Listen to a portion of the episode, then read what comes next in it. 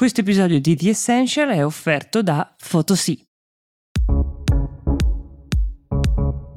Ciao, sono Mia Ceran. È mercoledì 20 settembre 2023 e questo è The Essential, il podcast di Will che ogni giorno racconta per voi l'attualità dall'Italia e dal mondo in 5 minuti. Forse siete eh, in quel gruppo di italiani che ieri a mezzogiorno, oppure negli scorsi mesi, ha sentito un suono non proprio familiare provenire dal proprio telefono, forse mentre eravate in una chiamata oppure in una videoriunione, siete stati interrotti di colpo e sul display avete letto questo è un messaggio di test del sistema di allarme pubblico italiano. Una volta operativo ti avviserà in caso di grave emergenza. Per informazioni vai sul sito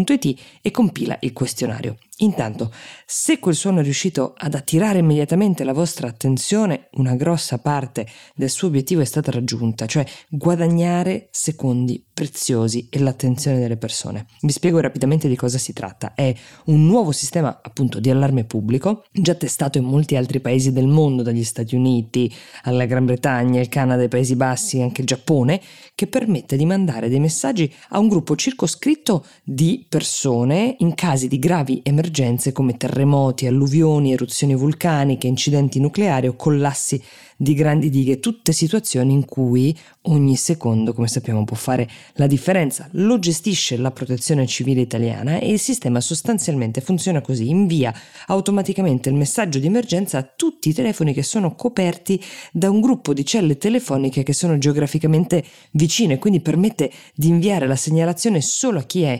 interessato, delimitando il perimetro dell'area con una certa precisione. Non è un'app, non serve a installare nulla sul telefono, telefono basta avere batteria e connessione, ma basta anche avere pochissima connessione, funziona anche quando ci sono molte persone collegate, quindi la connessione potrebbe essere satura, tipo quello che accade quando magari chiamiamo per uh, fare gli auguri a Capodanno e siamo in tanti a farlo e non si riesce a prendere la linea. Ecco, in questo caso non accadrà. Il fatto che non serva installare un software è un dato molto molto interessante perché è una tutela per i nostri dati che di fatto non siamo neanche chiamati a fornire e per la nostra privacy. Tecnicamente il sistema non può neanche tracciare il telefono e neanche geolocalizzarlo. La sperimentazione di questo metodo continua, continuerà fino al 13 di febbraio del 2024 e poi sarà definitivamente operativo. Nel frattempo, se avete tempo e voglia di aiutare la protezione civile ad affinarlo, a renderlo più efficace dando il vostro feedback, potete farlo sul sito che vi citavo prima www.it-alert.it.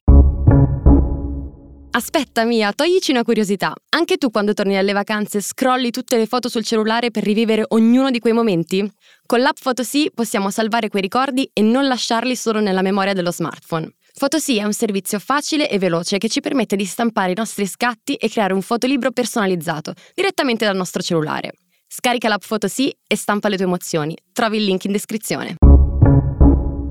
Sareste disposti a pagare per usare X, che un tempo chiamavamo Twitter, perché pare che tra le ultime pensate del magnate che l'ha acquistata, Elon Musk, ci sia proprio quella di far pagare l'accesso a tutti gli utenti tramite la creazione di un paywall che, oltre a risolvere l'annosa questione eh, di come generare degli introiti, sulla quale Musk si arrovella da tempo, permetterebbe anche di eliminare eh, gli account finti, i bot e anche di, diciamo, selezionare gli inattivi. La notizia deriva da un colloquio tra l'uomo più ricco del mondo, Musk appunto, e il leader israeliano Benjamin Netanyahu su temi di tecnologia e di intelligenza artificiale, in cui però si è parlato anche di libertà di espressione e di come X, a parere degli israeliani, non faccia abbastanza per fermare contenuti antisemiti che circolano sulla piattaforma. Attualmente solo la versione premium della piattaforma disponibile per ora in US e in UK è a pagamento e permette di avere il profilo verificato, costa 11 dollari al mese in America,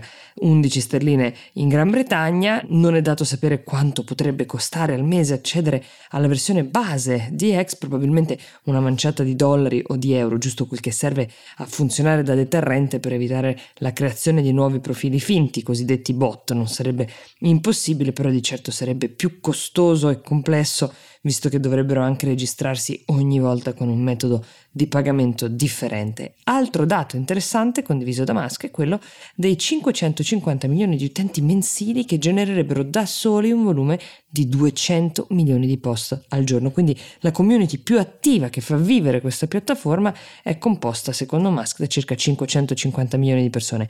Una nuova misurazione questa qui rispetto a quella usata prima che uh, Musk comprasse la società un anno fa, all'epoca invece gli utenti attivi erano misurati se attivi quotidianamente ed erano circa 238 milioni. Un dato però difficilmente eh, misurabile in modi diversi è quello della pubblicità che genera questa piattaforma ed è stata tra l'altro fino ad ora la principale forma di sostentamento dell'azienda crollata del 60% da quando X è diventato X, uh, abbandonando Twitter e la vecchia gestione. The Essential per oggi si ferma qui, io vi auguro una buona giornata e vi do appuntamento a domani.